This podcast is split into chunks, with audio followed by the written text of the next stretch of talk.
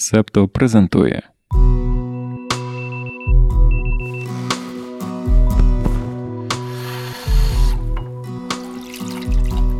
Ну що, починаємо? Усім привіт! Е, з вами подкаст Ранкове допіо. Я називаюся Антон Ткачук, е, продюсер Септо. І це наш спеціальний випуск, е, в якому ми окреслимо рік, що наступив, 2024, і пригадаємо, яким 2023 став для нас, для команди Септо, яка зібралась тут зараз за мікрофонами. Ми поговоримо про геополітику, про кліматичні зміни, про потенціал малих міст, про штучний інтелект в комунікації, зокрема про візуальне, про меми, про прогрес України на шляху до євроінтеграції і багато іншого цікавого. Хочу представити нашу команду. Почнемо, мабуть, з авторки і продюсерки ранкового допіо Дарини Заржицької. Всім привіт нашим дорогим слухачам і слухачкам, які вже стільки випусків слухають ранкове допіо. Я сподіваюся, що цим епізодом, спеціальним епізодом, в якому ви почуєте всіх наших членів та членкинь команди Септо і нашу нову бригадирку Ластівку, можливо, ем, це буде для вас класним стартом року, де ми не будемо робити ніяких прогнозів, але подумаємо, яким цей рік може бути. З нами також Олег Левій. Ви його можете чути в подкасті Фінансова терапія. Також Олег Левій, наш один з наших е, старішин по соцмережах, як я люблю називати. Привіт, привіт. Всі такі спокійні. Я зараз буду. Я буду всіх е, трошки піднімати дух і настрій. Клас, дякую. Е, з нами також Аня Ткачук. Ми не родичі, до речі. Аня займається е, телеграмом. Привіт всім. З нами Олена Паплинська. Привіт з Новим роком. Оленка в нас займається спільнотою нашими солодашками. Також з нами Марк Мостовий, якого ви всі дуже любите і хвалите за прекрасні е, візуальні рішення для наших тамбнейлів, для нашого для наших соцмереж і на, для нашого сайту. Всім привіт! Це напевно ви вперше мене чуєте, але як сказав Антон, вже бачили. І з нами також Вікторія Карпа, наша дослідниця, юристка. Дякую. Вікторія, привіт тобі. Е, всім привіт, і напевно я завершую коло знайомства.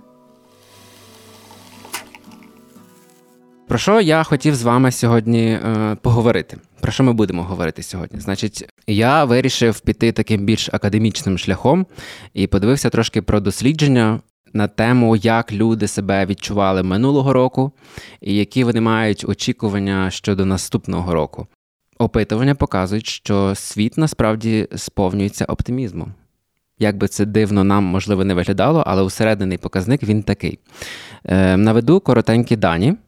Згідно останнього опитування, 70% опитаних вважають поганим 2023 рік для своєї країни, і 53% опитаних вважають поганим рік особисто для себе та своєї сім'ї. Здається, що ці цифри дуже великі, але в порівнянні з тим, що було у 2022 році. Е, і в 20-му, коли був рік пандемії, то ці дані суттєво е, відрізняються. В 2020-му 90% опитаних вважали про те, що рік був поганим для їхньої країни, і 70% е, вважали рік поганим особисто для себе і своєї сім'ї. Світ повертається. Оговтується від ковіду і повертається до свого звичного, скажімо так, рівня задоволеності життям на планеті. З важливих віх, які я для себе відмітив, е, це те, що в травні 2023 року ми офіційно здолали ковід, і це суттєво вплинуло на те, що усі ковідні політики вони втрачають, скажімо так, свій вплив, і так само в свідомості громадськості ковід відходить на другий план. З іншого боку, дослідження показують про те, що війна Росії проти України має великий вплив на відчуття нестабільності в світі. Я хочу передати вам слово, запитатися, яким рік був для вас і в якому настрої ви зустрічаєте новий рік. Знаєш, ти сказав, що е, пандемія закінчилася, і ми святкуємо. Дехто хоче повернутися в ті часи, е, часи, але насправді е, я би хотів е, занотувати, напевно, що пандемія, хоч вона і скінчилася, але вона має величезні наслідки все ще зараз на наш світ. І про один з таких наслідків я сьогодні теж буду говорити. Я пам'ятаю, що ми коли обговорювали ідею цього спеціального запису ранкового допіо, то ти пропонував поговорити про те, яким ми собі уявляли в кінці 22-го року, яким мав би бути 23-й.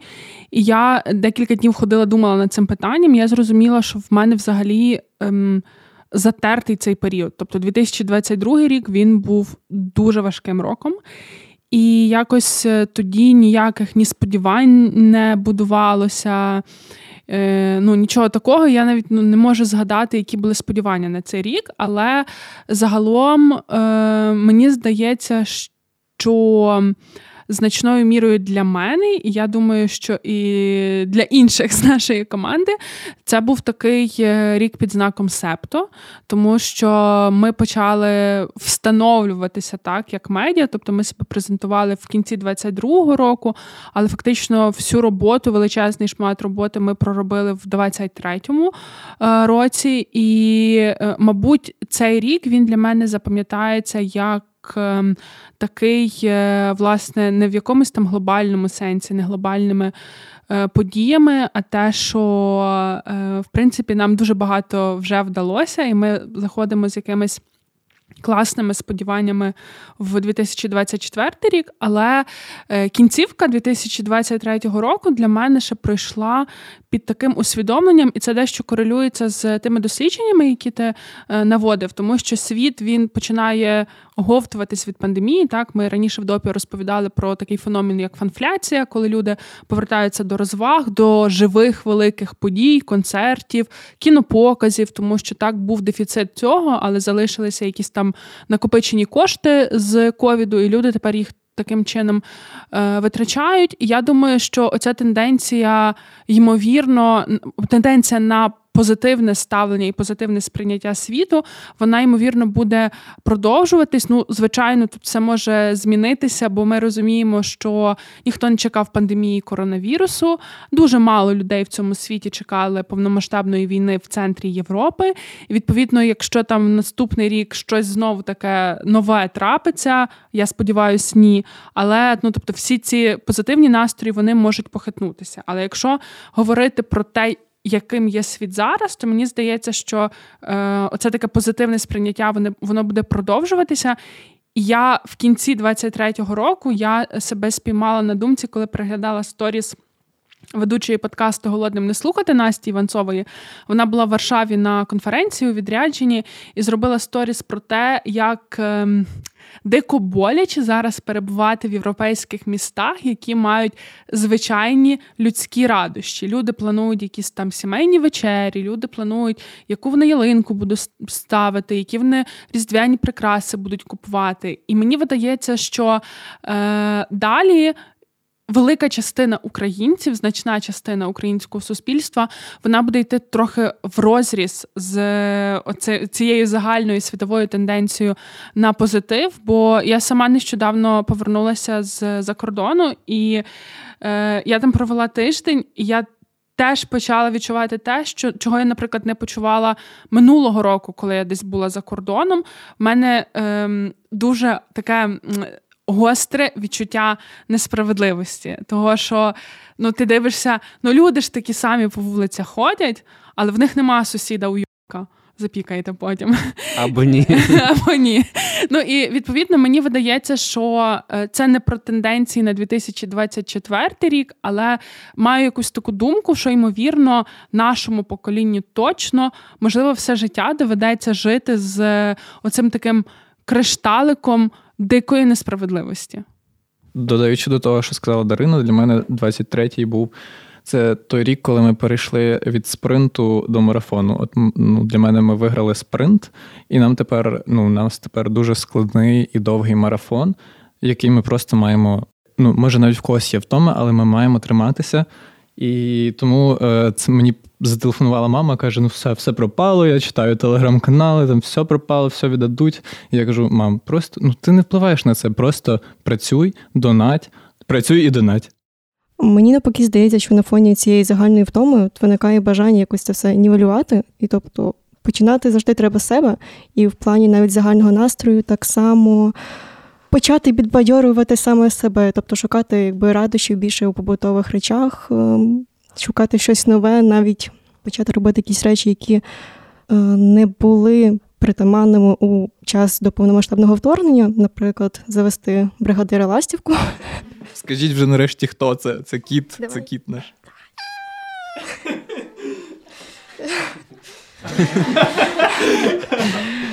Дякуємо, що ви з Септо. Підписуйтесь, лайкайте, залишайте зірочки та коментуйте. Отже, я повернуся до дослідження. Очевидно, що червоною, все більш червоною е, проблемою, скажімо так, залишається екологічна загроза. Е, люди стали більш свідомими щодо змін клімату. Вже 81% вірить в те, що нове підвищення температури знову станеться станеться в 2024 році. Ось і спостерігається приріст е, очікування, що нові катаклізми ставатимуться у їхніх країнах. Ну то про екологію можемо додати, що не те, щоб тенденція, мабуть, якісь сподівання на те, що зрушаться справи з притягненням до відповідальності Росії за злочини проти довкілля, про що ми розповідали вже наприкінці року, і можливо вдасться визначити в міжнародному праві екоцид, що нам є е, дуже потрібно. Тобто мені видається, що е, зрозуміло, що ми живемо в умовах війни вже два роки, і відповідно ті проблеми, які цікавлять весь світ загалом, і які, можливо, більше нас цікавили е, до 24 лютого 2022 року, вони нікуди не зникли. Насправді, от як екологія. Е, просто е, агресія Росії вона додала ще нових вимірів. Цим проблемам в нас, та й не тільки в нас, ну тобто це ж впливає взагалі на на всю глобальну екосистему, ці викиди і від мілітарного сектору, і е, те, що е, через ведення бойових дій порушуються наші взагалі інші всі природні системи, тобто підірвана каховка, вона призвела вже до незворотніх змін. Е, Я думаю, що всі могли бачити восени дуже багато повідомлень від військових про те. Як їм важко справлятися з мишами, і це теж наслідок ведення бойових дій, тому що миші вони просто починають тікати, мігрувати, і відповідно так само їхня якась поведінка змінюється. От Тому я думаю, що з екологією це тема, десь яка в нас може губитися в українському інформаційному просторі. Але мені видається, що вона також є е, суперважлива, тому що якщо говорити конкретно ще й. Е, повертаючись до цього притягнення до відповідальності Росії, мені здається, що це може бути момент, який супер зрозумілий для світової спільноти, так тому що там вони можуть не відчути і не зрозуміти, що таке жити в часі геноциду. Вони можуть не розуміти, що таке там ракетна небезпека, що таке шахет летить, що таке діти е, не мають доступу до освіти через е, війну, але типу пояснювати за допомогою якихось креативних комунікацій, причому вже таких традиційних креативних комунікацій, так як е, російська агресія впливає на екологію, мені видається, що це. Е, Може бути доволі ефективно. І якщо ви згадаєте е, підрив е, Каховської ГЕС, тоді якби дуже багато в нас в соціальних мережах писали і апелювали до екоактивістів загалом і до Грети, зокрема, про те, що чому ви мовчите, і ну я не знаю, як було, але суто з публічного поля я цю ситуацію, коли спостерігала, то Грета зробила такі доволі конкретні заяви. Це було після того, як президент Зеленський мав звернення до е, оцих міжнародних таких суперпопулярних екоактивістів і е, екоактивісток. І для мене ця ситуація про те, що ми живемо в контексті, який для нас супер зрозумілий, і для нас це супер логічно, що Грета має волати про те, що Росія вона ще й вчиняє злочини проти довкілля. Але для Грети, яка живе десь там в себе в Стокгольмі, для, для неї вона може і не розбирати дізнатися, що відбувається, і це неймовірно важливо, щоб була оця комунікація від е, офіційних осіб. Мені шкода, що я не знаю, щоб в Україні були там, наприклад, якісь громадські організації, неурядові організації, які би могли мати достатній авторитет, щоб говорити до інших кліматичних організацій і бути достатньо почутими. Але в нас є доволі публічні політичні е, особи. І у випадку, як це було зі зверненням Зеленського, це тоді спрацювало. Відповідно, мені видається, що держава було би добре, якби в 24-му році мала би більш таку сформовану свою позицію в екологічній сфері, зокрема. Я тут, до речі, теж додам в контексті того, що мені видається, і це те, що буде відбуватися в наступному році. Це про формування, перш за все, ось цієї прецедентної правничої практики в контексті воєнних злочинів. В контексті формування ем, насправді прецедентної практики, маючи на увазі те, що е, до цього моменту я маю на увазі і до 2022 року були у світі пов'язані із конфліктами, також вчинені там екозлочини, але насправді немає притомної якоїсь адекватної практики, механізму ні розрахунку збитків від цих е, екологічних злочинів. І те, що відбувається сьогодні в нас, це теж привід насправді для світу почати думати про те, як цей розрахунок проводити і який він має бути.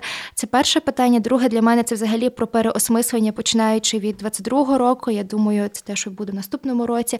Взагалі поняття як такого геноциду, тому що для міжнародної спільноти, принаймні те, що я бачу, ем, дуже легко зрозуміти, що таке геноцид, коли мова йде про невелику групу людей, про якусь конкретну етнічну, наприклад, невелику бажану там спільноту, і дуже складно зрозуміти, коли мова йде про масштаби абсолютно цілої країни.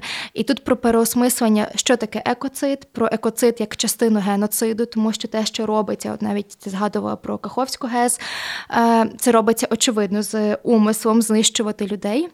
Я думаю, то що третій момент, який не пов'язаний із екологією, але це теж, напевно, те, що має бути у фокусі, це питання культурної спадщини. Ми неодноразово це згадували в допіо, але історія тут питання швидше в тому, чому саме Росія так намагається знищувати культурну спадщину, чи це не є очевидно частиною геноциду, і як на це має реагувати міжнародна спільнота, можливо, переоцінюючи в своїй свідомості взагалі того, що може становити собою частина геноциду, якось, наприклад, культурна спадщина чи злочини проти довкілля. Ну е, мені з культурної спадщини теж дуже цікаво, і в контексті реакції міжнародної спільноти для мене тут є ще один е, вимір, що. Ем, Основні гравці на ем, в міжнародних відносинах так великі країни, які ем, є нашими партнерами, вони дуже часто в минулому були імперіями, вони мали свої колонії, і питання оцієї культурної спадщини своїх колишніх колоній, воно для них є теж неймовірно неоднозначне, тому що ми пам'ятаю, були в допіо історії про британський музей, де є дуже багато артефактів, які по факту мали би е, належати іншим країнам, але Британія їх тримає в себе, тому що раніше ці країни були частинами імперії. Так і відповідно мені дуже цікаво, як буде відбуватися оце таке, не знаю, я не знаю, чи це коректний термін постколоніальне переосмислення, але ем, це такі речі, які здавалося би не пов'язані між собою, але якщо так задуматися, то взаємозв'язок є. Я е, насправді хотів би якось так зачепити тему імперій в лапках і геополітики. Що для нас важливо розуміти в контексті Сполучених Штатів, Китаю і стосунку їхнього до України наступного року? Ми знаємо, що точно у Штатах е, відбудуться вибори президента. Навколо виборів президента е, буде відбуватися дуже багато цікавих, несподіваних е, речей і в плані комунікації. Давайте най- найважчий шматок поговоримо і відпустимо. Але я ні, я насправді просто це не зовсім про геополітику, але ем, це про різні процеси, які матимуть вплив на Україну, на наше становище. Відповідно, так, це частково про геополітику. Ти почав говорити про вибори в Сполучених Штатах Америки. І я би говорячи про тренди на 2024 рік, я би е, я зараз дійду до тренду, але спершу про, про його передумову. Ми вже в 2023 році бачили, наскільки поляризовані є сьогодні суспільства. І тут ми можемо говорити про суспільства окремих країн, як, наприклад, вибори в Польщі показали, наскільки сильна була ворожість між різними суспільними групами. Ми це і в допіо проговорювали, і на подкасті Макіавельки. Е, відповідно, так само вибори в Словаччині показували дуже подібні тенденції. Ми можемо спостерігати те, що відбувається в соціальних мережах. де постійно росте якийсь градус. І відповідно, оця поляризація суспільства. Мені видається, що це не те, щоб тренд, тому що це вже наша реальність, в якій ми живемо останні декілька років. Так мені видається, що можна брати відлік від першого президентства Трампа. Тоді це було на якомусь такому піку. Е, відповідно, це є умови, в яких ми постійно живемо, просто в якісь періоди ця поляризація, це розділення суспільства зростає, в якісь трошки е, знижується. В 2024 році мені видається, що факторів до зростання поляризації буде більше. Ну, зокрема, те, що ти згадував, вибори в Сполучених Штатах. Америки, і мені дуже цікаво, ну тобто, як там все буде е, відбуватися, як е, там чи чи не розсвариться е, суспільство загалом. І це насправді буде мати вплив на е, Україну, як на мене, зокрема через те, що питання підтримки України може ставати е, питанням, навколо якого відбувається оця поляризація, тому що ми вже в 23-му році бачили різні позиції, різні думки з цього приводу, е, різних політиків нечесних, які маніпулюють цим питанням, насаджуючи якусь зовсім некоректну думку своїм е, виборцям. От і тому я думаю, що ну, Нам треба до цього готуватися, що в 2023, в 2024 році, е, ймовірно, буде доволі багато неприємних медійних матеріалів, доволі багато неприємних е, коментарів щодо України в соціальних е, мережах. Але це ще не все. Е, бо якщо говорити про український контекст цієї поляризації, ми десь недавно бачилися в офісі, і Олег е, він ділився своєю теорією, там чому немає таких масованих ракетних обстрілів, як були там минулої осені зими, так коли ми сиділи без світла і всяке таке. Е, і теорія Олега полягає в тому, що Русня це робить спеціально, бо коли нас обстрілювали, то ми чітко розуміли, хто ворог і проти кого треба бути. А зараз ми десь маємо можливість підрозслабитися, а отже, більше часу, аби пересратися між е, собою. І е, Росія вона є дуже вправна в питанні. Е, пропаганди, тобто в неї є декілька рівнів пропаганди, і те, що ми там бачимо в якоїсь умовної Скабєєвої, це не означає, що вся пропаганда така. Вони так само вміють працювати тонко для західної аудиторії і розуміти. Е, зокрема, й українські контексти і українські особливості суспільства. Е, от тому я думаю, що 2024 рік нам всім треба бути дуже обережними щодо цієї поляризації і розуміти те, що. Ймовірно, збільшиться кількість інформаційних операцій для того, аби таку поляризацію провокувати. На кінець 20, на кінець 23-го року ми можемо спостерігати, е, як працюють ботоферми, які приходять в коментарі до військових з дописами типу е, Ми вас туди не відправляли, і, це спрямована атака. Тобто.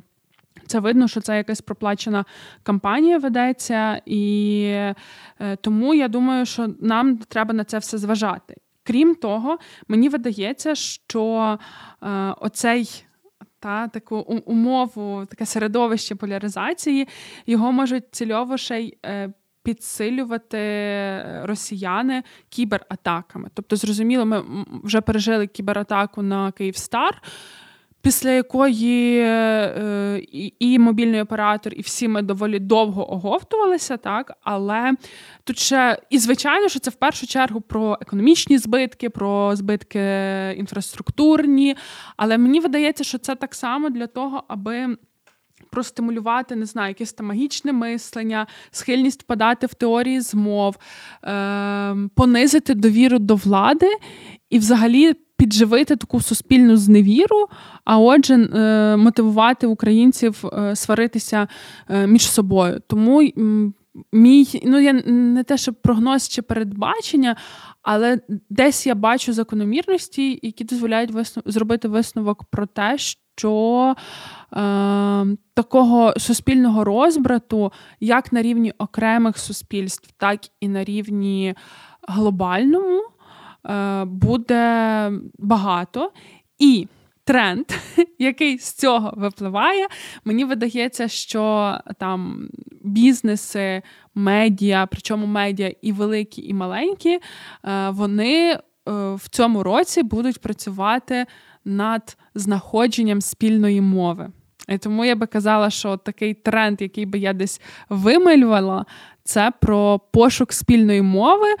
І ймовірно, цей тренд він так само буде і в геополітиці, оскільки так, оскільки зрозуміло, що там внутрішня політика вона буде е, провокувати різні дискусії, і е, на зовнішній арені теж треба буде знаходити консенсуси, компроміси.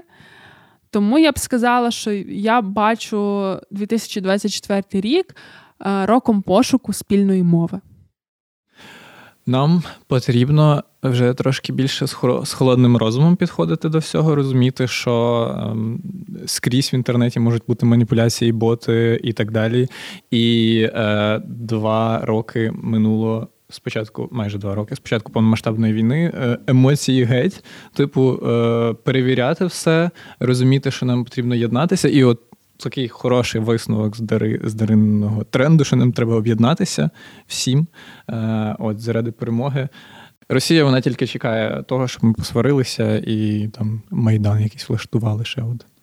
Не дочекаєтесь. А я ще просто хотіла повернутися до того, як е, е, втримувати свій розум холодним. І я хочу повторити річ, яку я вже згадувала на подкасті Макіавельки. Вона стосується того, як ми проводимо своє дозвілля, бо ем, дослідження показують те, що люди схильні впадати в оцю таку ворожість і бажання посратися в інтернеті е, від. Самотності це дуже часто буває, тому що ну, людина вона ніби шукає комунікації і знаходить її в такому дещо збоченому вигляді.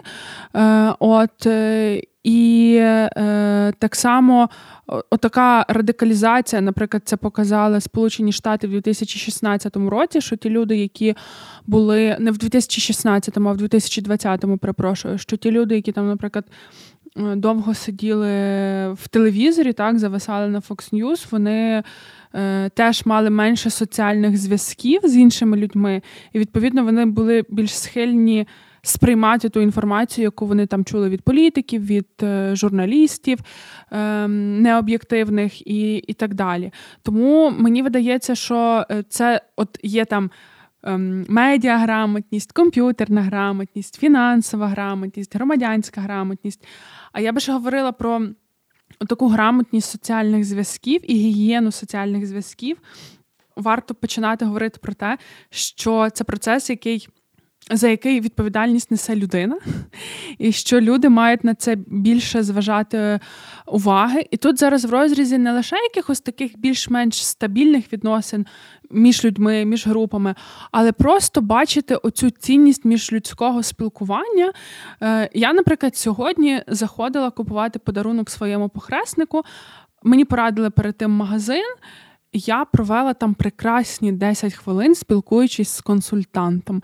Я туди буду приходити ще, зокрема через те, що мені дуже сподобалось з ним спілкуватися. І от е, надавати належної уваги і належно оцінювати е, наші оці соціальні взаємодії на такому дуже простому рівні, як те, там, що, наприклад, е, не знаю, як як ви спілкувалися з водієм маршрутки, чи які у вас продавчині працюють на районі, вибирати для себе такі улюблені місця, де добре комунікувати з людьми, з якими, можливо, ви навіть не знаєте їхніх імен. Але е, потреба цієї соціальної взаємодії і усвідомлення того, що це моя відповідальність, мої соціальні взаємодії, це супер важливо для нового року і для всіх наступних. Насправді підтвердження е, тому, що люди відчувають цю потребу, те, що міжособистісні зв'язки стають знову важливими, це підтверджується якраз в цьому новому дослідженні. І я думаю, що нам тут є сенс теж про це трошечки поговорити, бо, зокрема, є також наводяться дані, що 2024 рік може бути роком, е, коли гібридна робота е, може закінчитися як така. Тобто люди знову хочуть бачити одне одних, знову хочуть ходити до офісів і забути цей е, кошмарний пандемічний е, спосіб роботи. Ну, кошмарний то це таке е, неоднозначне твердження, кому як. Давайте про це поговоримо. Я знаю, що в Оленки є багато різних цікавих даних. Це так підстава. Е, але насправді так, е, через те, що мій попередній рік, 2023, був насичений е, багатьма кар'єрними змінами, я зрозуміла, що ця тема в принципі мене цікавить і вирішила її трішки дослідити. І зупинилась, на жаль, лише на двох дослідженнях, про одне з яких можна зараз поговорити. Популярний рекрутинговий сервіс Glassdoor, який функціонує в багатьох країнах, в листопаді 2023 року опублікував дослідження про е, зміни настроїв е, користувачів, які користуються е, цим сервісом. І, до речі, саме про гібридний формат роботи там говориться те, що у 2024 році це буде однією з переваг для маленьких та середніх компаній. Тобто вони будуть на цю перевагу через свою гнучкість хантити нові таланти. А ось великі компанії навпаки намагаються вже загнати гнати людей назад до офісів, і цим е, вони будуть, на жаль, їх відштовхувати. Тому тут взагалі питання і до наших слухачів, е, як ви працюєте, звідки ви працюєте, як вам комфортно працювати, тому що було б дійсно е, цікаво дізнатися, як це дослідження корелюється з нашими українськими реаліями. Я хотів би підхопити тему, яку підняла Олена і Антон про віддалену роботу. І в мене є дещо е, інше бачення, тому що мені здається, що деяким людям таки сподобалась віддалена робота. Дарина наша махає, їй сподобалось. От. Ну і о, о, раз ви махаєте, то в мене є до вас питання. Чи хотілося вам якось раз в житті, отак сиділи, ви сиділи, і так без все, купляю хату в горах, переїжджаю туди і завожу козу. і... Так хотілося. Багато разів. Всі, відповідайте всі. Ні. Я е, народилася в невеликому містечку, але мене тато завжди з дитинства називав дитиною асфальту. Ну, Бо я, типу, серед асфальту росла. І е, я люблю міста. О, Марк, ще хочеш щось сказати? Мені насправді не десь колись цього хочеться, хочеться цього постійно. Я теж хочу сказати, що обираю кози і гори. Ну, більшість. Аня теж махала ластівка, з нею поїде, я думаю. Е, в мене схожа ситуація з Дариною. Мене називали дитя урбанізації. Е, це було, коли я приїхала в маленьке містечко у Полтавській області. І е, ні, не хочу. Я все ж таки по квартирах, тому що там менше комах. А комахи для мене це такий дуже вирішальний фактор. Тренд на віддалену роботу породжує ще один тренд. І це е, ріст зумтаунів. В одному з випусків ранкового допіо, в 130-му, здається, ми розповідали, що таке зумтаун. І зумтаун це місто, яке дуже швидко розвивається через те, що там е, люди працюють віддалено. І це дуже цікавий тренд насправді. І є ще одне поняття, яке називається Urban Village. Тобто, навіть якщо ви не хочете переїхати в село, то ви хочете, щоб ваше місто було зручним для вас. Звичайно. Е, Я надивився дуже багато тіктоків про те, що американська мрія померла, і хай живе данська мрія. Це про е, їхати велосипедом на роботу, працювати в кав'ярні, дивитися на качачок, які плавають. І от мені здається, що ми зараз повертаємося до цього природнього і перейдемо до таких досліджень. Спочатку про США, тому що дуже часто тренди приходять до нас зі Сполучених Штатів Америки, і там ці зумтауни це просто big deal зараз, насправді, тому що е, і є навіть цілі підбірки, куди е, пропонують переїхати у 2024 році е, віддаленим працівникам, які міста. Ось і е, серед е, цих міст вони там так 235 тисяч, 44 тисячі населення, 20 тисяч населення.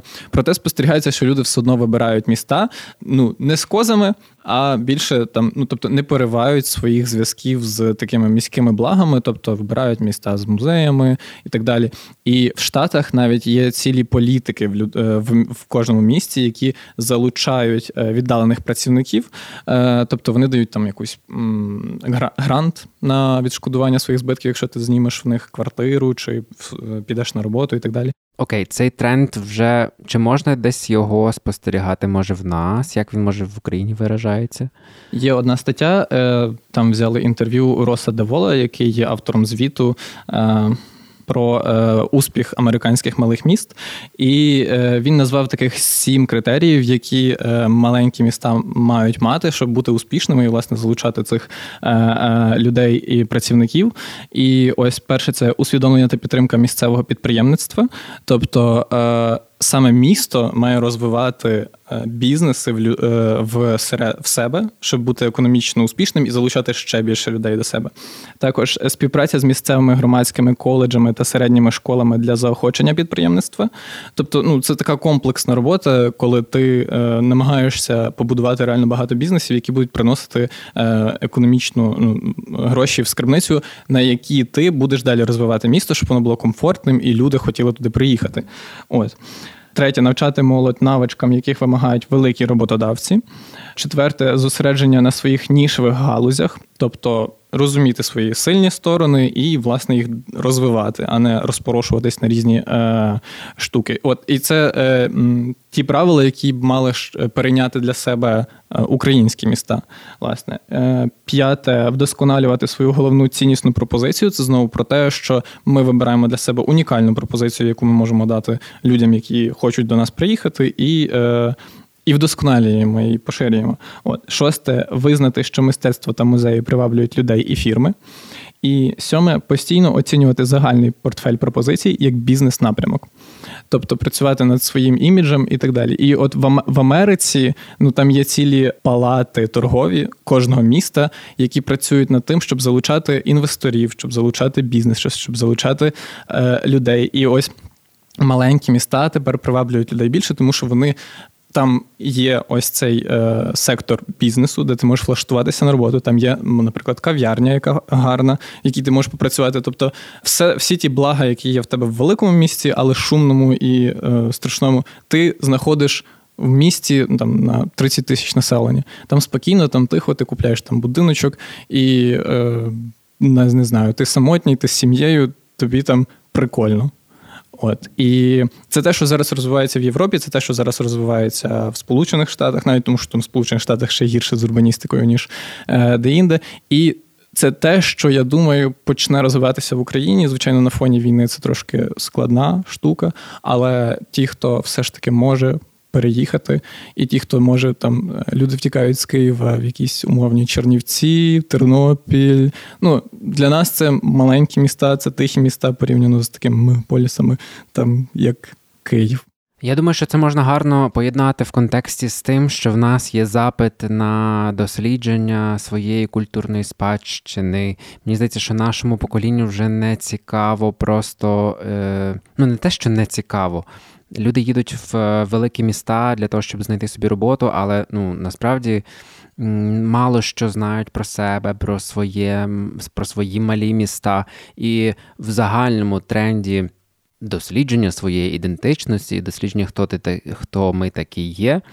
Цей тренд, про який ти говориш, він може гарно підхопитися і мати якесь своє, навіть свою якусь національну особливість в Україні. Це правда. Тут є дуже багато підґрунтя, і власне на дослідження спадщини, яка є невідомою, і е, тут. Необхідна більше праця самого місцевого е, місцевого муні, муніципалітету е, про те, щоб розказувати. Ну тому, що як ми бачимо з досвіду за кордону, що е, муніципалітети працюють самі на те, щоб залучити до себе. Ну люди просто так не поїдуть. Це як е, казати: ну у нас немає велосипедистів, ми не будемо робити велоінфраструктуру. Так їх немає, тому що немає велоінфраструктури. Зробіть і на вулицях з'являться велосипедисти. Так само, типу, е, ну ми не будемо розказувати. Про цей замок, я не знаю, тому що ніхто до нас не їздить, у нас немає туристів. Таких тому і немає.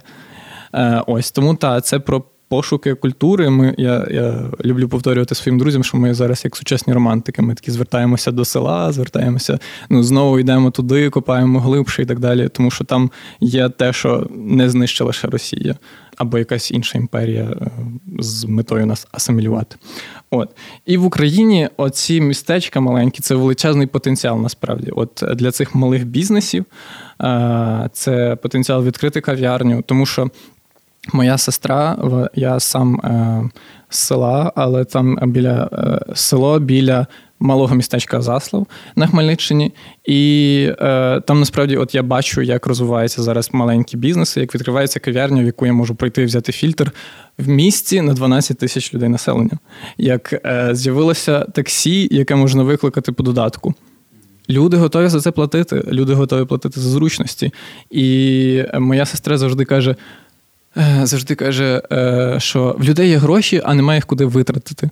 І це великий потенціал для розвитку вашого бізнесу. Якщо ви е, не знаєте, де у Львові відкрити ще одну кав'ярню, то може відкрити її десь біля Львова в якомусь містечку маленькому. Подумайте про це цим би мала насправді ну якось заохочувати це все. Мала місцева влада, давай, даючи там якісь податкові пільги. Ну я розумію, що це все складно говорити про це в контексті війни.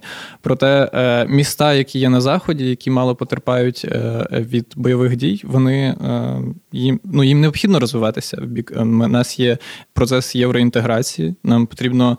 Не чекати і казати, ну після війни, після війни побачимо, будемо робити. Тобто все в комплексі, і все все одне витікає з іншого, і все треба е, робити це. Е, в контексті нашої євроінтеграції це ж е, насправді величезна можливість для наших громад отримувати фінансування на свої потреби, і тому класно думати вже зараз про те, а які ж ідеї розвивати. Мені видається, що от розвиток такого підприємництва, малих бізнесів на місцях це є супер важливо. Це реально дуже дуже е, потрібно. Я працюючи на своїй попередній роботі, мала змогу, наприклад, їздити в невелику громаду на Львівщині, де я не можу на жаль згадати її назви, але там є молочний кооператив. Я вза... я до тієї поїздки я не знала, що це таке взагалі, що таке буває, і як це виглядає. І молочний кооператив виглядає так, що там всі люди, в яких є, наприклад, корівки, та, які дають молоко в, в цьому селі, вони е, молоко звозять до таких е, пунктів прийому. Їх є декілька на громаду, і туди здають. М- Молоко, і відразу там є спеціальна така установка, яка це молоко аналізує там на його жирність, на ще якісь штуки. І з цієї установки вилазить просто як фіскальний чек, де власне проаналізовано, що це за молоко. І цей кооператив він тоді ем, централізовано вже везе і здає молоко там на якесь е, підприємство. І це дуже класно, тому що тут і захищаються права оцих е, особистих господарств, тому що коли вони, наприклад, напряму працювали з великим заводом прикладом, здаючи молоко, то дуже часто ці великі підприємства не буду називати назви, бо може ну не буду. Але суть в тому, що великі підприємства вони махлювали, занижуючи жирність молока і платячи менше цим людям, ну які там ходять за тією худобою, доглядають, е, здають молоко. І мені видається, що це така, типу, бачите, скільки різних аспектів. Тобто ми прийшли взагалі від зумтаунів, але тут ми підходимо до нашої євроінтеграції, і це для малих громад це може бути дуже класною історією. І мені би дуже хотілося, що коли в нас будуть е, місцеві вибори, аби люди на місцях йшли голосувати, власне більш свідомо і не шукаючи оцих господарників надійних, які прийшли, запропонували прості рішення. А для того, щоб наші люди е, по малих громадах так само цінували більше інноваційності, тому що мені видається, що за цим майбутнє, зокрема, бо ми ж знову ж таки. Ми в цьому нашому євроінтеграційному процесі ми будемо за європейські кошти конкурувати ще з громадами інших європейських країн. і, Відповідно, нам потрібна ця інноваційність і. І в цьому всьому нам потрібна е, ще одна штука, про яку ми вже сьогодні говорили. На самому початку згадували про екологію. В е, цьому всьому теж не потрібно забувати про екологію. Я маю на увазі в своїх ідеях про те, як розвивати громади, тому що е, можливо ми навіть зробимо колись про це окремий матеріал. Але я говорила з Діаною Попфалуші, яку ви могли чути в одному з останніх випусків ранкового допіо, і з громадською організацією Плату, яка займається питанням кліматичної зміни.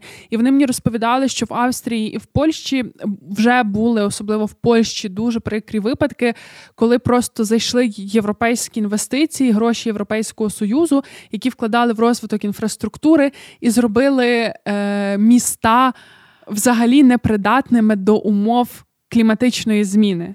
І все це переросло в те, що потім зривали асфальт, зривали бетон, щоб зменшити його кількість і там збільшити кількість якихось зелених посадок, тому що е, знову ж таки всі ці теплові, як це тепловий, як він?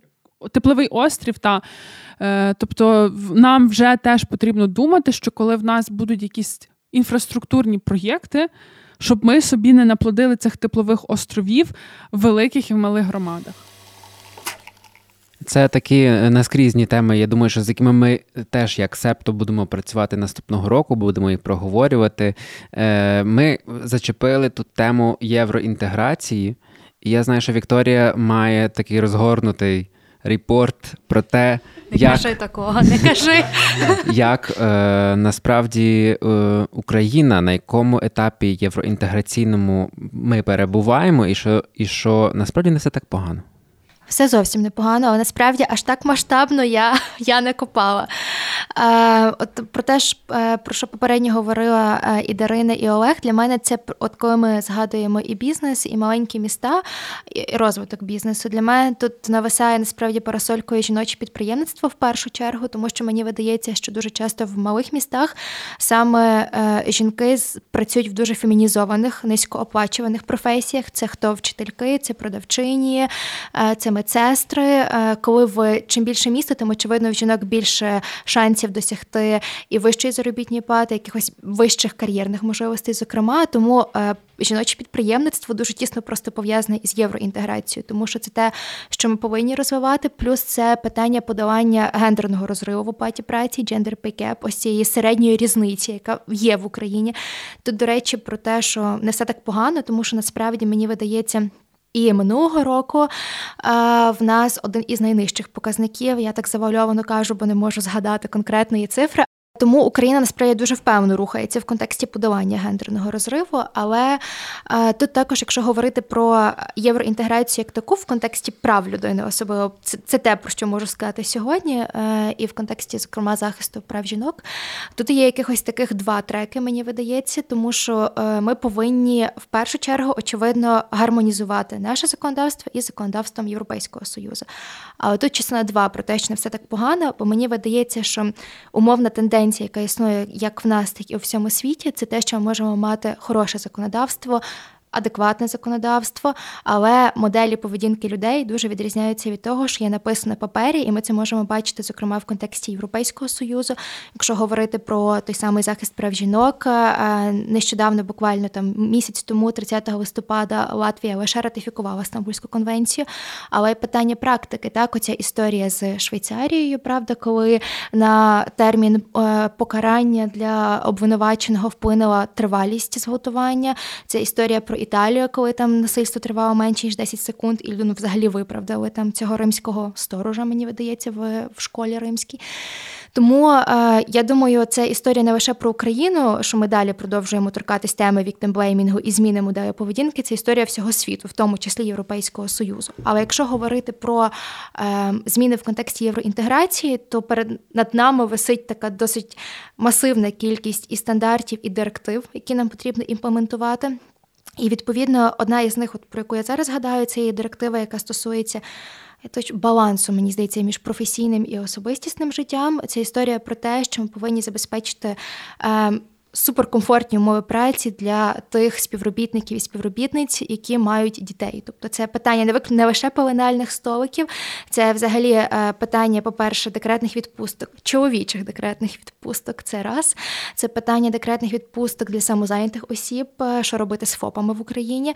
Е, це дуже багато інших моментів, які стосуються людей, які мають дітей. І в тому числі це інша директива, про яку мені здається важливо сьогодні згадати в тому контексті, про який ми говоримо говоримо, це е, щодо дотримання мінімальних стандартів захисту прав людей, які постраждали від вразливих умовно категорій злочинів. Це там домашнє насильство, сексуальне насильство, тому що це історія про те, що ми вже почали робити в Україні. Ми почали змінювати підхід. Насправді наш підхід тепер дійсно є більш такий. Постраждало центричний, тому що якщо заглянути в наше законодавство, я зараз кажу дуже грубо, але ем, підозрюваний і обвинувачений має в якомусь сенсі більше прав. Ніж людина, яка потерпіла від злочину, і ми цей підхід вже змінюємо станом на сьогодні. Питання того, як ми будемо рухатися далі, аби це змінювати, це питання е, комунікації з людьми, які постраждали, це питання процесуальних дій, таке як допит, хто це має проводити цей допит, чи це має бути людина тієї ж статі, наприклад, якщо мова йде про постраждалих, в яких це має приміщеннях відбуватися, тобто чи мають бути так звані, які для дітей сьогодні зелені кімнати, чи вони повинні бути також для дорослих людей, які постраждали. Тобто, от. Тут я бачу зараз таких просто два вектори. Е, вони дуже тісно перетинаються. Це євроінтеграція, і Стамбульська конвенція, і те, що ми повинні десь змінити законодавство, але всім світом певно продовжувати працювати над моделлю поведінки, яка, яка культивується. Я, поки ти говорила, знайшла дані про гендерний розрив в оплаті праці в Україні в травні 2023 року. Наш ем, як називається ця структура? Держстат, ні? Наш Держстат повідомив, що ем, гендерний розрив в оплаті праці у нас становить 18,6%. То це, є дуже добре. Це та, це дуже непоганий показник. І в ем, порівняно з чим? Загалом, ну типу, на по світу, по, по світу, та е, і до 2030 року в планах уряду зменшити його до 13,6%. Є нюанс в тому, що, вочевидь, тут враховується лише біла економіка. Тобто, але ну, мені здається, що це теж така загальносвітова тенденція, що в сірій і чорній економіці це. Ем, завжди, мабуть, жінки будуть більш незахищені, так? Е, ну, Мені чомусь так здається, знову ж таки, це просто мої е, припущення. Але тут е, та, по-перше, е, а тут речі мені видається те, що є от ем, геопитання в контексті повернення жінок. Е, шалена велика кількість жінок і дівчат, які опинилися сьогодні, в зокрема в межах Європейського союзу. Тут питання їхнього їхнього потенціалу, перш за все, і ресурсу. Тобто, е, і це теж такий виклик, який стоїть перед нами всіма, тому що ми хочемо повернути. Ми я маю на увазі, я впевнена, як вся держава повернути таки цих людей назад в Україну.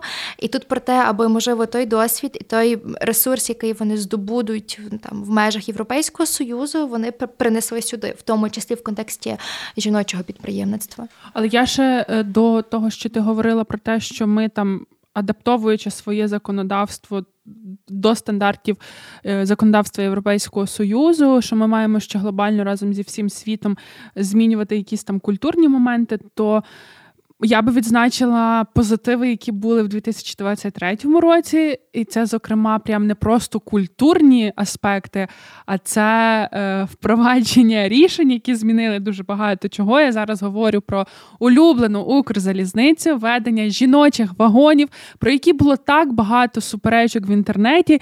А потім виявилося, що ніхто не вмер від факту того, що в нас є жіночі вагони, і що це дуже дійсно затребувана послуга, і це прекрасно, що такі вагони в нас є. А ще е, виявляється вже як більше ніж тиждень, може вже найбільше ніж два тижні. Бо я бачила фотографії від коліжанок. Є в напевно в більшій половині вагонів Укрзалізниці постери громадської організації Юрфем про те, куди можна звернутися і як ідентифікувати сексуальні домагання. Тому і насильство в цілому це теж про Укрзалізницю і. Ну, Укрзалізниця тут державна компанія, яка взагалі фактично вона задає тренд для суспільства, для країни, для інших бізнесів. І я пригадала, і це насправді ж дуже впливає так само на поведінку людей, бо я пригадала, як ми повертались з премії слушна. У нас тут нагороди біля нас е, стоять. Не знаю, чи ти звернув Антон увагу. Ми їхали в одному е, купе, і там їхав хлопець. І і ну, в купе було троє чоловіків, і я одна жінка. І е, цей хлопець, ми їхали в поїзді трансформері, і він е, поліз на верхню полицю спати. А перед тим він мене запитав, чи не проти я, якщо він закриє двері до купе.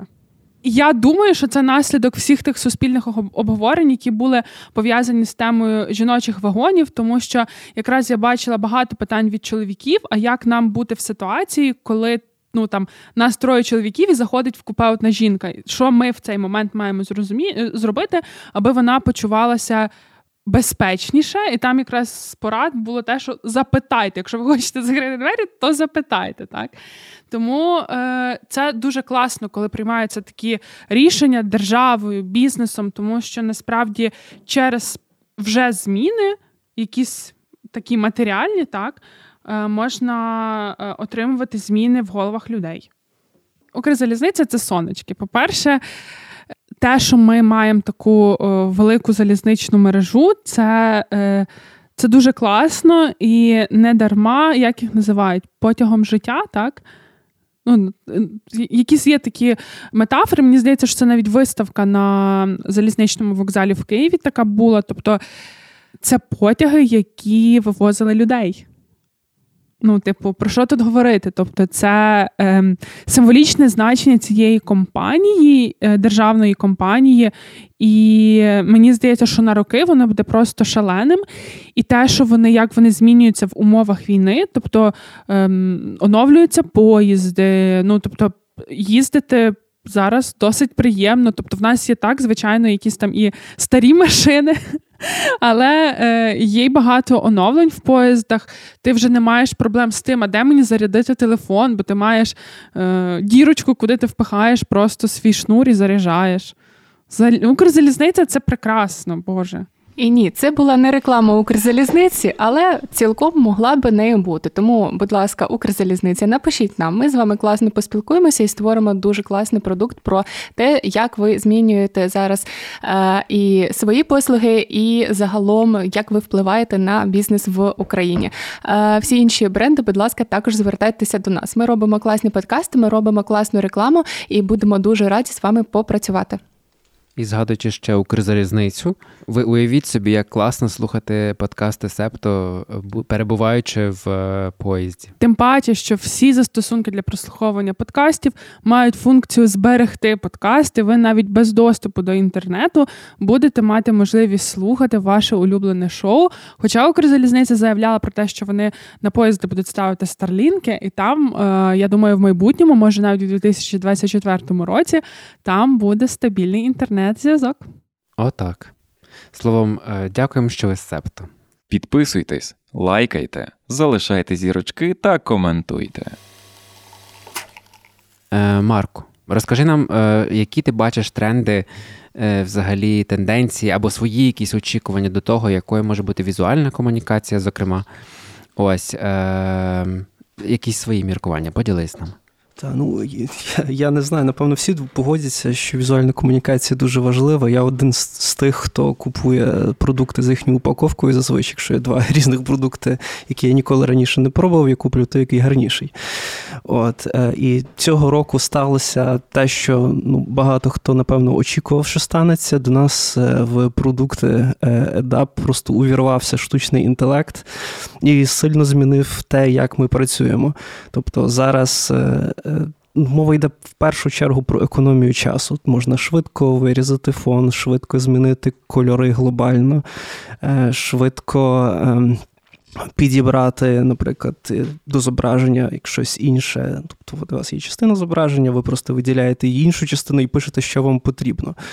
Е, тобто, штучний інтелект, на мою думку, важливий, але він все ще не може замінити дизайнерів е, людей, тому що в ньому просто бракує творчості. Е, по великому рахунку, ви пишете, що вам потрібно, і він е, він працює як в як ваш мудборд на Behance або Pinterest. Він просто показує, що люди роблять, і робить щось середнє, зазвичай взагалі в великому відриві від того, що ви хочете. Тобто, що треба навчитися йому детально писати, що вам потрібно. І навіть якщо ви детально не пишете, що вам потрібно, ви все не отрим, все одно не отримаєте те, що ви хочете.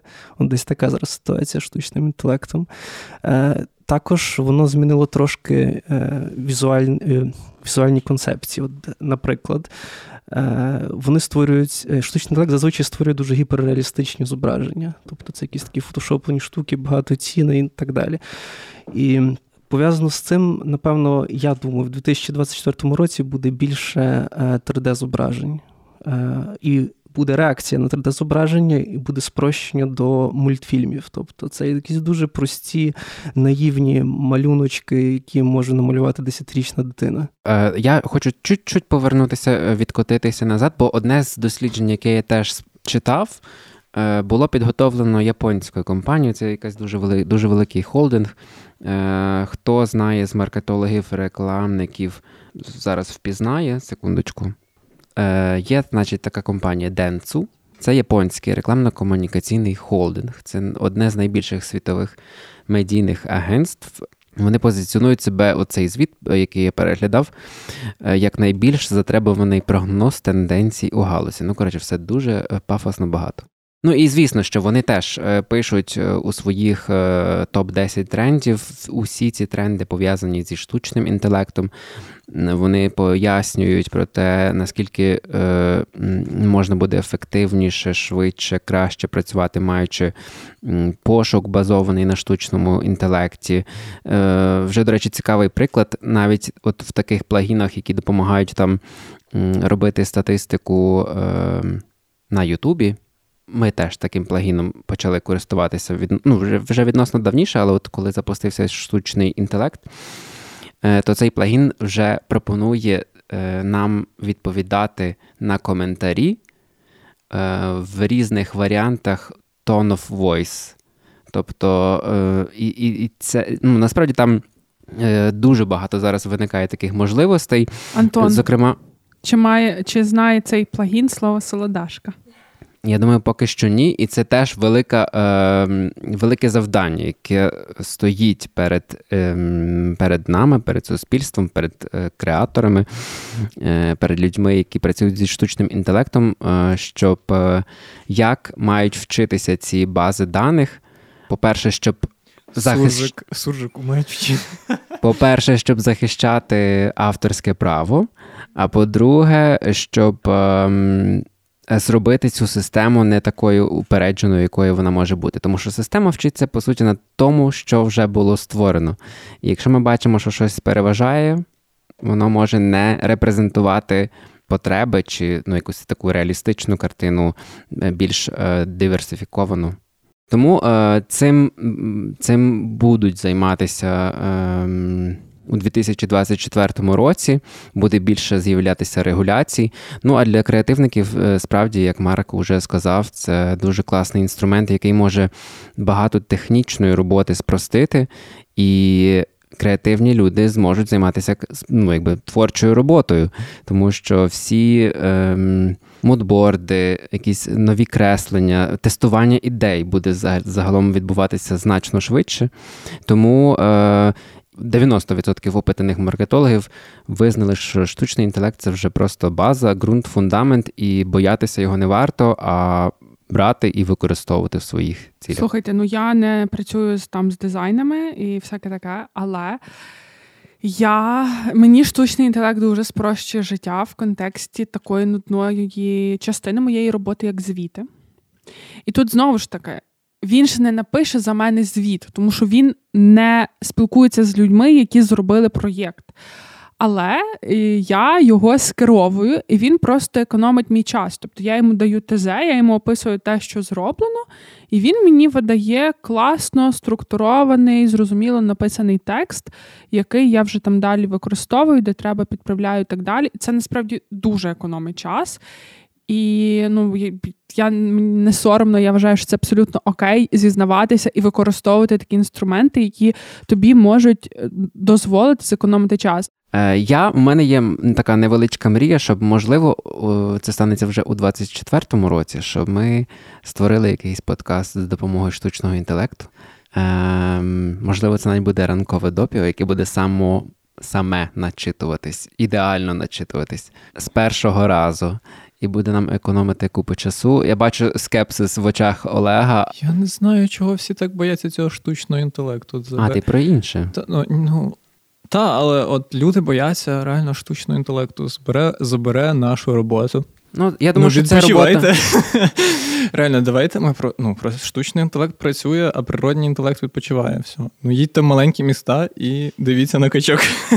Я думаю, що це просто е, страшно від того, що ти не знаєш потім чим себе зайняти, коли в тебе вивільниться цей час. Якщо серйозно, та, то. Е... Якщо ви не почнете в цьому році використовувати штучний інтелект, то маєте ризик опинитися ну, за бортом. Ну, Це насправді е, така базова річ, яка ну, тепер необхідна, тому що це революція реально в сфері праці.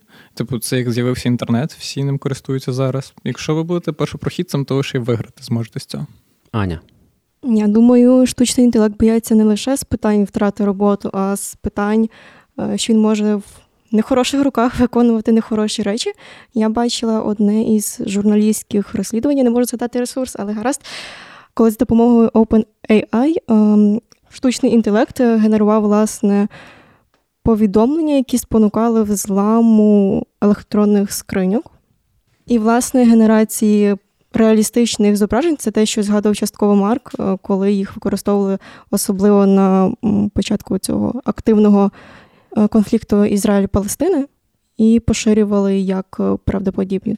Ну, знову ж таки, треба бути дуже обережним з цим інструментом, і нас чекає ще, я думаю, що багато дискусій щодо регуляцій, але боятися не варто. Наскільки відомо, що TikTok е, тепер е, вимагає від творців помічати е, штучно ну, контент, створений штучним інтелектом, власне. Маркою спеціальною, а інакше його буде видалено.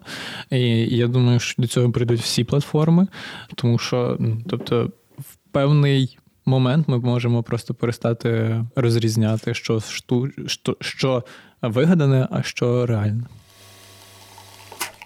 Поговоримо трішечки, може, про тренди в соцмережах. І раз ми вже так зачепили трошечки цю тему, що нас чекає.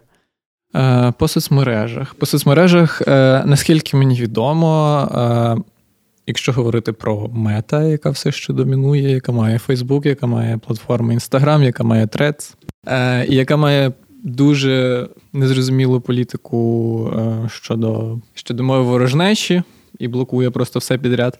Але мусимо працювати на платформах, які нам дають. От там буде все ще все ще е, тренд на відеоконтент, на розважальний контент. Тобто е, тепер навіть великі бренди, як ми вже могли помітити ще раніше, цей тренд прийшов, він буде далі розвиватися. Великі бренди е, муситимуть робити рекламу не прямо в лоба, а муситимуть комунікувати за допомогою мемів, за допомогою гумору, за допомогою розваг, давати реально корисний контент. І тоді вже рекламувати свою продукцію або інформацію, яку вони хочуть надати. От е, також прогнозують, що буде розвиватися Threads, що він таки не помре, і він буде великим конкурентом Твіттеру, проте там все ще існує е, ось ця політика мети, яка трошки різниця з Твіттером, з X тепер. Також, якщо ми говоримо конкретно про Україну, то можливо. Е, набере обертів е, кампанія за е, заборону телеграму, і ми мусимо бути до цього готові. Е, проте, на мою думку, цього не треба робити, тому що це платформа, де, як сказав Стерненко, дайте мені іншу платформу, де я зможу збирати на тисячу і впівдронів там за місяць, і тоді я теж буду виступати за заборону Телеграм. Це платформа, де ми теж можемо воювати насправді, де ми теж можемо доносити свої сенси. І мені здається, що у 2024 році нам варто. Зрозуміти, що ми не маємо закриватися від світу і зразу бігти звідкись, де щось трохи не по-нашому, а битися за це. Тому що ну, Росія вона не здається з першого разу. І якщо Патреон е, ну, забанив когось, то це не значить, що треба втікати з Патреону. Треба ну, дожимати той патрон. Ну і я би ще сказала з телеграмом те, що е, я бачила якісь аналогії з забороною ВК, е, і мені вони видаються недоречними, просто через те, що по своїй суті це дуже різні платформи. І якщо говорити про ВК, то свого часу йому альтернативою став просто Фейсбук і Інстаграм, інші платформи.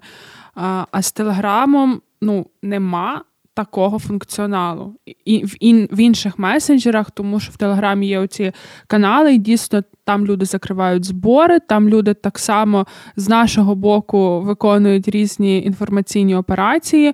Завдяки Телеграму ми знаємо, що вибачте. Зараз я це серйозно.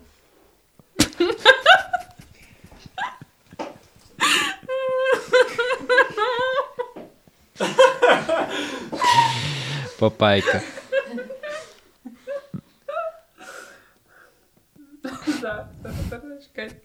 Неочікувано це вийшло. Поплава 2024. З нашого боку, люди там теж беруть участь в проведенні різних інформаційних.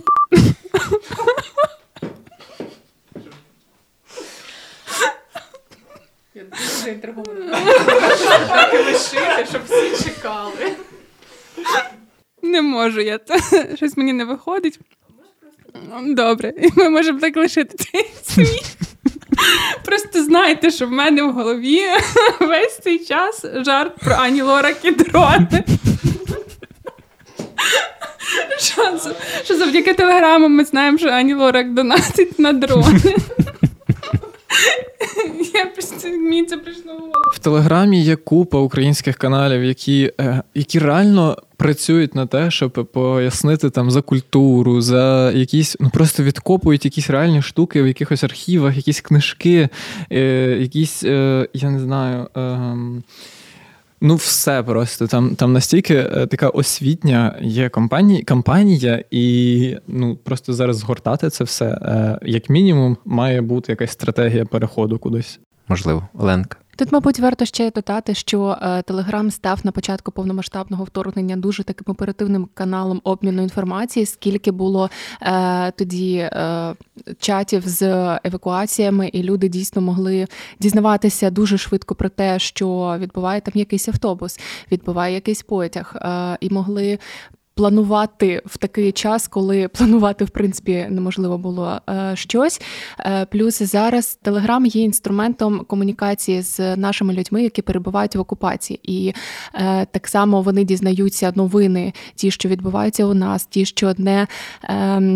Не присипані російською пропагандою, так само через телеграм-канали. І наразі немає просто такого альтернативного майданчику, який би поєднав і ці функції, які є корисними для українського суспільства, і е, ці функції, які є корисними для людей в окупації. Мені здається, просто треба пам'ятати. Ну знову ж таки, медіаграмотність е, і пам'ятати, що нічого важливого там сильно не пересилаємо. Пам'ятаємо, що, типу, якщо треба, є секретний чат, який закодований, і користуємось от, всіма функціями, функціями, які дає тобі ця платформа. Ну і власне. Я вже я вже сто разів казав, ми не мусимо себе самі ізолювати. Нам потрібно все-таки без емоцій підходити до того, що е, це на цій, на цьому майданчику теж відбувається війна, і її теж треба якось вигравати. Розкрутна тема. Які будуть меми у 24-му році? Які е, тенденції можуть бути взагалі? Який твій улюблений мем? Все розкажи, що знаєш. Ну, по-перше, гадати, які будуть меми, це треба йти до якоїсь бабки. бо вони переважно подієві, але ми знаємо, що у нас там будуть вибори, у нас будуть Євробачення. Насправді, мої улюблені меми, якщо подумати, вони навіть не візуальні, а більше аудіальні. От, наприклад, 10 чи 9. Скажіть, пожалуйста, скільки годин? 10 годин. А? 10. 9 чи 10? 10! Баба не чує, глуха, як тетеря. Я вже поняв. Ну так, а скільки? Без 10. 10! 9, да. Ні, 10! Вони навіть краще засідають у голові, і мені здається, це саме ті меми, які ми е, легше поширюємо серед нашого оточення. Переказувати якусь картинку це дуже муторна робота, а переказати 9 чи 10 і просто пихнути його куди при е, куди доведеться, це набагато легше. Ну і звісно, меми з котиками теж у нас будуть. Можливо, з ластівкою. Наша нова членкиня команди, бригадирка Ластівка, каже, що нам пора вже завершувати наш е, звітний подкаст живий.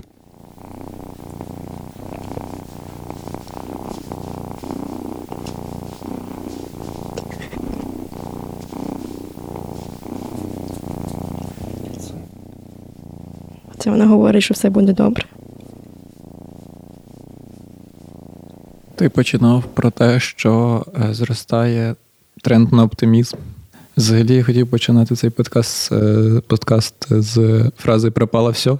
І наступний е, рік все, ну, буде ще гірше, особливо моя бабуся каже, що це високосний рік. Ви пам'ятаєте 2020-й? Але я сподіваюся, що ми все-таки збережемо в собі цей оптимізм і триматимемо себе в руках і будемо працювати, єднатися, і нарешті досягнемо нашої головної мети української перемоги. Амінь. Хочеться справді. Е, В нас вийшов такий дуже дуже цікава і доволі розкрутна, я би сказав, розмова. Я вам за неї дуже дякую і дякую нашим слухачам і слухачкам, які підтримують нас. Е, Долучайтеся теж до нашої спільноти. Тренд для нас, який ми хочемо бачити. І ми дуже цього очікуємо, що наших солодашок стане більше цього року, і ми будемо робити разом більше цікавих продуктів, можливо, будемо бачитися, е, щоб е, підтримувати один одного, зберігати єдність і, як сказав Олег, потихеньку йти разом до нашої спільної мети. Всім дякую. Кажіть па-па! Па-па!